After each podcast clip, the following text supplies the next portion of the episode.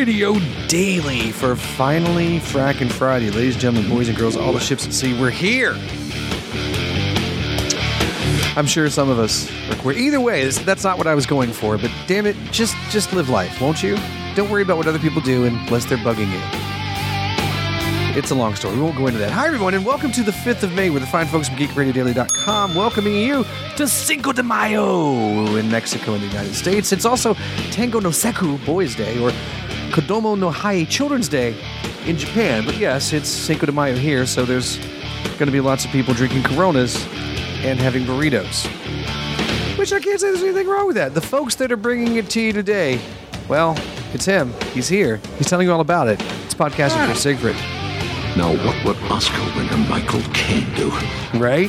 He'd have a Corona and a burrito. Hi, everyone. I'm the guy that gets it done repeatedly over and over again. I'm the wonderful Billy Flynn. It's my job to be repetitive. My job. My job. Repetitiveness is my job. That's what they call it. What happened, sir? In 1809, Mary Kies becomes the first woman to be granted a U.S. patent. The patent is granted for a technique to weave straw with silk or thread. 1834, William Whewell writes a letter to Michael Faraday concerning names to describe the process of electrolysis in which he was investigating. Whewell suggests the names anode and cathode. I wonder if they caught on. 1925, high school science teacher John Scopes, age 24, is arrested in Dayton, Tennessee for teaching Charles Darwin's theory of evolution in a Tennessee public school. Hey, that's set to happen again. In 2025, 1943, the film curator of the Library of Congress, Howard Walls, announces that nearly 5,000 films will be preserved in the library. 1945, the only World War II civilian deaths in the mainland United States results from a Japanese bomb dropped over Gearhart Mountain, Oregon, by an unmanned balloon.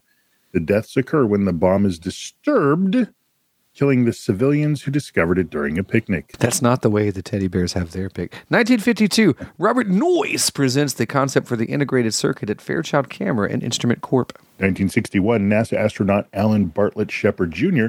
becomes the first American to travel in space when he makes a 15 minute suborbital flight that reaches an altitude of 115 miles, during which he experiences about five minutes of weightlessness. What if they didn't expect that? He's just flying off. Oh, oh, my God, what the what? I've got superpowers. 1992, id Software released the original Wolfenstein 3D, the first ever first person shooter game for DOS computers. 1993, the final episode of the science fiction television series Quantum Leap Mirror Image first airs.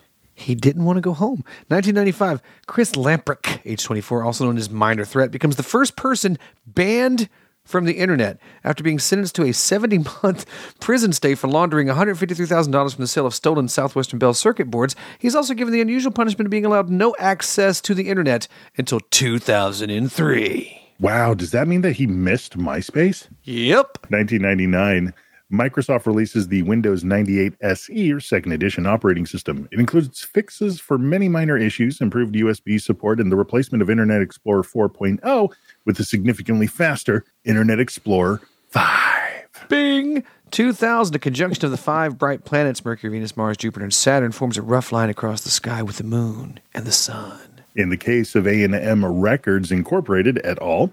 versus Napster Incorporated, U.S. District Judge Marilyn Hall Patel rejects Napster's arguments that it is a mere conduit for information and rules that Napster is not entitled to safe harbor under the Digital Millennium Copyright Act. 2006, the Walt Disney Company completes acquisition of Pixar in a stock swap of one Pixar share for 2.3 shares of Disney, valued at 7.4 billion. That leaves Steve Jobs the single largest shareholder of Walt Disney stock. Gru presents to his minions his idea to steal the moon. Uh, this, of course, is from Despicable Me and can be seen in memes all over the internet still to this day. Henry Cavill is 40 years old. From Hellraiser Hellworld, Man of Steel, Man from Uncle, Man from Mission Impossible, Fallout, Man from The Witcher, and Man from Enola Holmes. John Rhys-Davies is 79 from Raiders, King Solomon's Mines, Waxworks, Sliders, Lord of the Rings, Aquaman. Sliders. I'm glad that he's coming back to the new Indiana Jones movie. Oh, that'd be so good to see him. Michael Palin is 80 from Monty Python, Jabberwocky, Brazil, A Fish Called Wanda, Arthur Christmas, so many different things. And he's, I think we can all agree he was the, he was the cute one. Or was that Eric Idle? Eric. Lance Henriksen's 83 from Close Encounters of the Third Kind, Piranha 2, Near Dark, Pumpkinhead, Aliens, Millennium, Quick and the Dead, and was originally cast as the Terminator. Really? Yep. The studio's like, no, we need a big tough guy. He's like, no, see, that's what makes this work is because you don't think he's a big tough guy, but Oh. he is. Michael Murphy is 85 from Phase 4, Cloak and Dagger, and Ewok's Adventure, Ewoks the Battle for Endor, Batman Returns, X Men, The Last Stand. But we won't hold that against him. 1864, Nellie Bly, known for her record breaking trip around the world in 72 days and being one of the first investigative journalists, and got Alfred Packer freed. Uh, we thank her for it. Do we? Uh, 1905, Floyd Gottfredson, member of the Comic Book Hall of Fame, he did the Mickey Mouse comic strip from 1930 to 1975. Wow. 1927, Pat Carroll, Ursula in The Little Mermaid, was in the 2007 Nancy Drew, not as Ursula. 1929, Ilene Woods. She was Cinderella for Disney. Uh huh. On CBS, we've got SWAT, and the team responds after an explosion rocks a nearby abandoned mine. Bode is faced with a decision with critical consequences on a new fire country and a new blue bloods. Okay. ABC's got Shark Tank and 20/20. NBC has That's My Jam. And Dateline Worldwide News. Fox, WWE, Friday Night SmackDown. Brother CW rerun of Penn and Teller Fool Us. ABC has Pitch Perfect and Pitch Perfect 2, which is okay, but you know. The first one's just First way one's funnier than it should be. phenomenal. Holy cow. FX has Venom, which isn't bad. No, FXX Simpsons, but mostly a Bob's Burger marathon.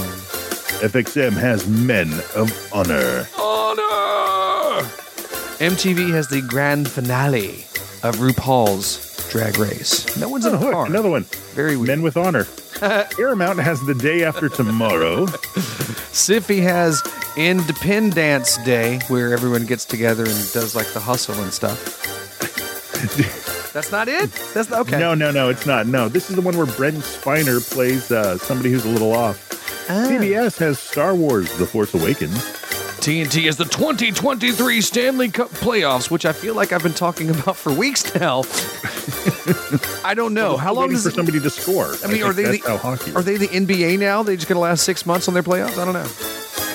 Science Channel has Black Files Declassified. But if anything, we're going to be watching the Lifetime Movie Network. A high school senior has bounced around from foster home to home, and she started feeling hopeless when found herself pregnant by the school's quarterback, Maya J. Bastizas, or something other, than Fallon Bowman starring Don't Sell My Baby. The wonderful Billy Flynn looks at what Chad and Abby are up to now. If you know what TV show they're on this week, you could win yourself a prize. It's your further adventures of Chad and Abby update. Abby asked her brother for help in getting the CDC to investigate these creature things, but he says she should talk to Dr. Marlena. Abby's relationship takes a weird turn. It's tough trying to save people who are encephalon expired, cerebral matter slain, cerebrum fallen. Hashtag Chabby. Forever. No blasted letters today! Why no? Uh, no, there's not. Unless, of course, I forgot to check it because uh, apparently I've been forgetting to do things because uh, we really need an intern and a massive investor to give Rich and I lots of money so we can just do this as our jobs. Yeah, that would rock. If you know anybody, by all means, let us know. It's podcast at geekradiodaily.com. Of course, a voicemail, a text message. You just have to utilize these numbers here. 510 GRD Crow. Yeah, I said utilize again. What you gonna do about it? Nothing. Coward. Hi, I'm Terry J. Alman, host of Video Fuzzy, a media-centric nostalgia bomb currently working through thousands of DVD transfers from VHS tapes of television you may remember fondly, or not, as well as current recordings, cross-connections, and comments along the way. Find my blog at videofuzzy.blogspot.com and my Video Fuzzy podcast wherever you get your podcasts. For Video Fuzzy, I'm Terry J. Alman. Happy viewing. It might be amazing, it might just be sketchy, and we'll find out together on Video Fuzzy. It's Friday night, and I swear the toilet was full of guacamole when I bought it. Come play Jackbox games with Geek Radio Daily, and maybe Flynn will ring the bell. Hey, you show up and I will. Or, you know, maybe give you a sample of the next karaoke thing I'm working on. Either way, come play some Jackbox. It's gonna be fun. I got an idea for a movie. Doesn't everybody? Sure, I mean, look what's out. Like this stuff is. Well, from Disney Plus, We've got dive deeper into Wendy's story as she joins the boy who refuses to grow up on a magical journey to Neverland and reveals the history behind Peter Pan's rivalry with one of Disney's most memorable villains. Ever Anderson, Yara Shahidi, Alexander Molony, and, ooh, an actual reason to watch it, Alan Tudyk in Peter Pan and Wendy.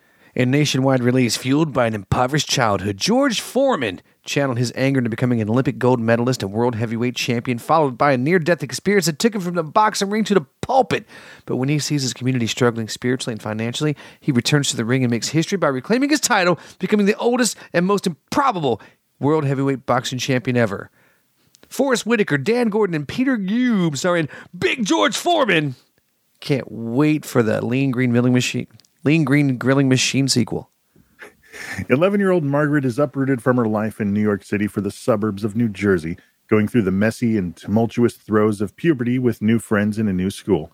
She relies on her mother, Barbara, who is also struggling to adjust to life outside the big city, and her adoring grandmother, Sylvia, who isn't happy they moved away and likes to remind them every chance she gets. Abby Ryder Fortson and Kathy Bates star in Are You There, God? It's Me, Margaret.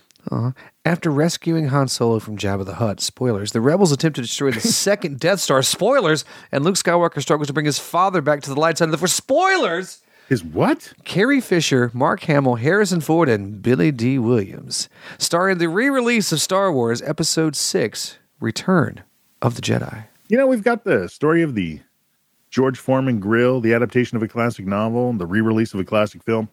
Svengoolie has a mix of all those. Kinda. He has the story of an 18th century African prince turned into a vampire by Dracula who finds himself in a modern Los Angeles. okay, it isn't exactly the same, but it kind of is.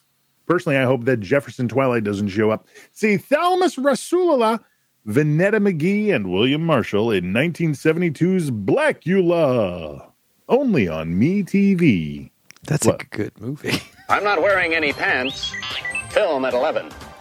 Geek News! Thanks, Courtney. Taking a look at the world from a geeky point of view. An animated movie set within the Babylon 5 universe is in the works from original series creator J. Michael Straczynski. In fact, it's apparently already finished and done. No, I think I'll just wait for the DS9 cartoon. Straczynski confirmed the news on Twitter, offering a photograph of the script for the film, which he dubs Classic B5, and adds it will be raucous, heartfelt, nonstop, a lot of fun, a love letter to the fans. Didn't he learn last time about showing the script to other people? No information on the release date or title for the film was revealed, but Straczynski says it's 100% real, happening, coming out very soon. Further details are expected next week. Look, I'll I'll believe it when I see the closing credits. Straczynski himself, who was co-showrunner on Netflix's Sense 8, wrote much of the show's 110 episode run, with the show starting out standalone, moving to heavy serialization, and pulling back to more standalone again.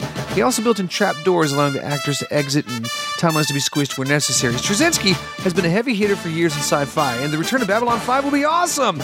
Maybe it'll actually show us what the hell happened during the telepath war. I looked up something. Nice. I was like, wow, you dropped a thing there. I just looked up weirdest things that happened in Babylon 5. Fair enough.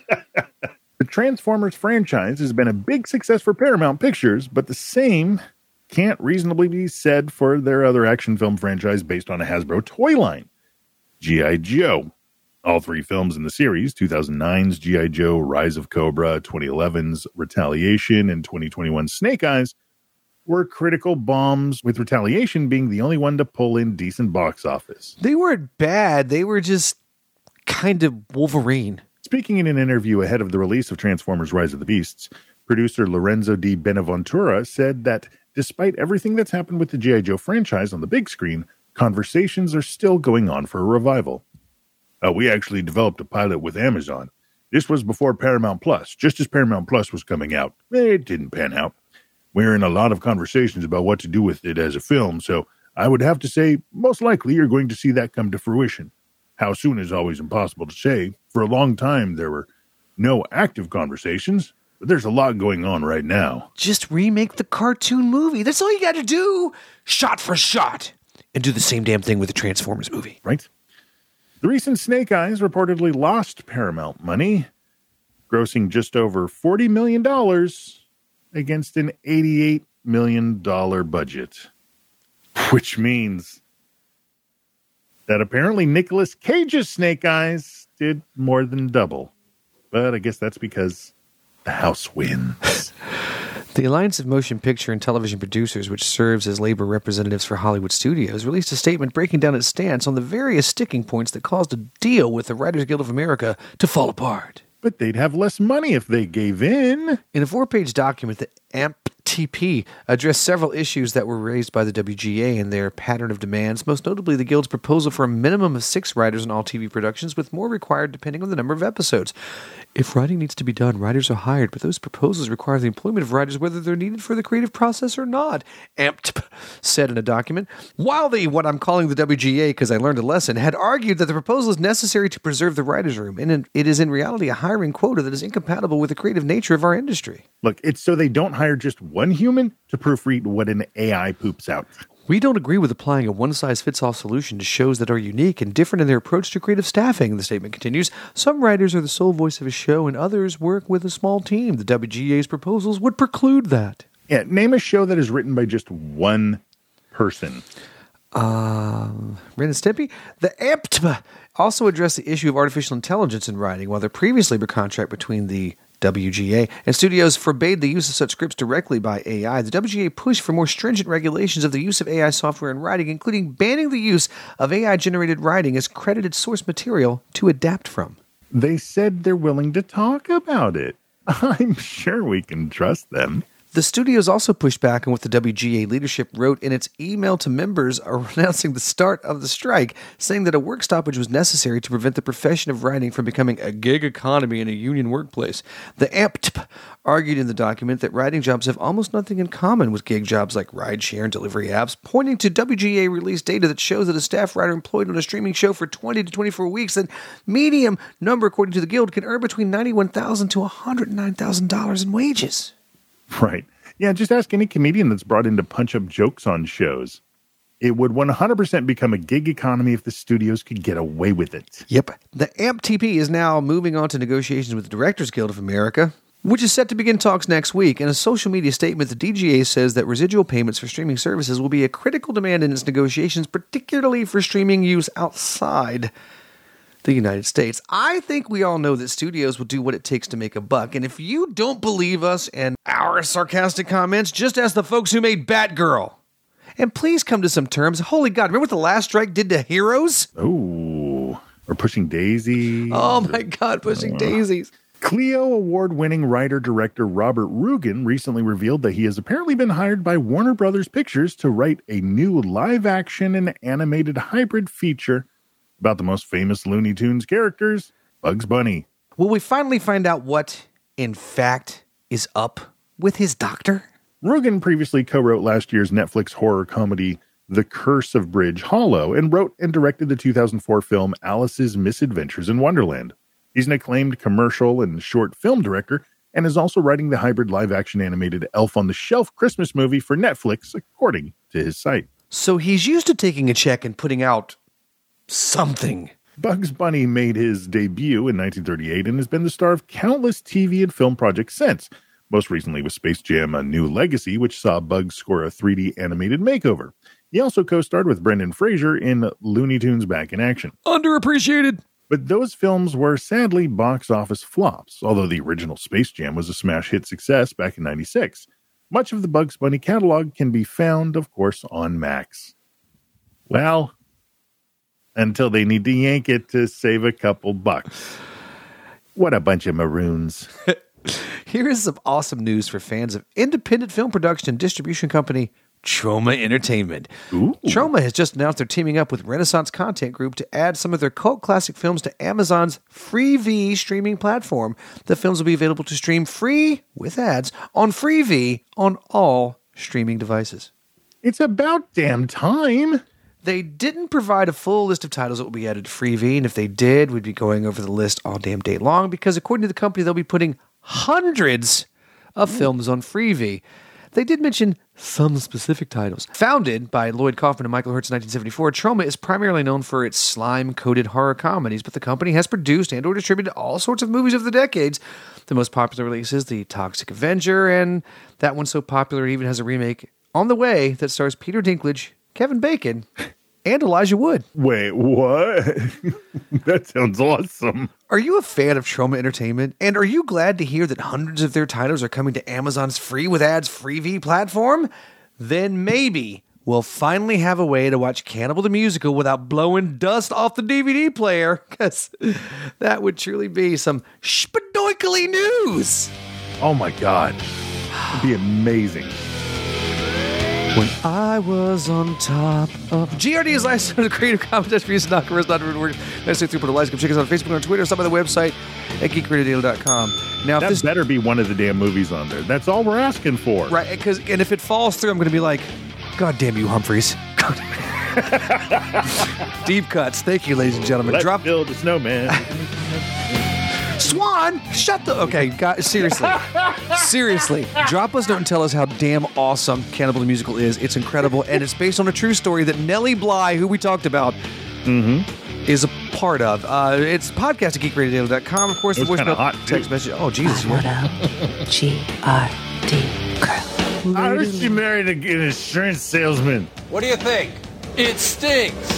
That's it, man. Game over, man. Game over. Well, I thought every part of it was good, but overall I hated it. I feel exactly the opposite, but the same. Who are you? We are the knights who say ni! No, not the knights who say nee. the same. Who are they? We are the keepers of the sacred words. Ni, peng, and niwom. Those who hear them seldom live to tell the tale. The knights who say ni demand a sacrifice. Knights of Ni, we are but simple travelers who seek the enchanter who lives beyond these woods. Ni! Ni! Ni! Ni! We shall say ni again to you if you do not appease us. Well, what is it you want? We want a shrubbery. A what? Ni, Please, please, no more. We will find you a shrubbery. You must return here with a shrubbery, or else you will never pass through this wood alive. O Knights of Ni, you are just and fair, and we will return with a shrubbery. One that looks nice Of course. and not too expensive. Yes. Now, go!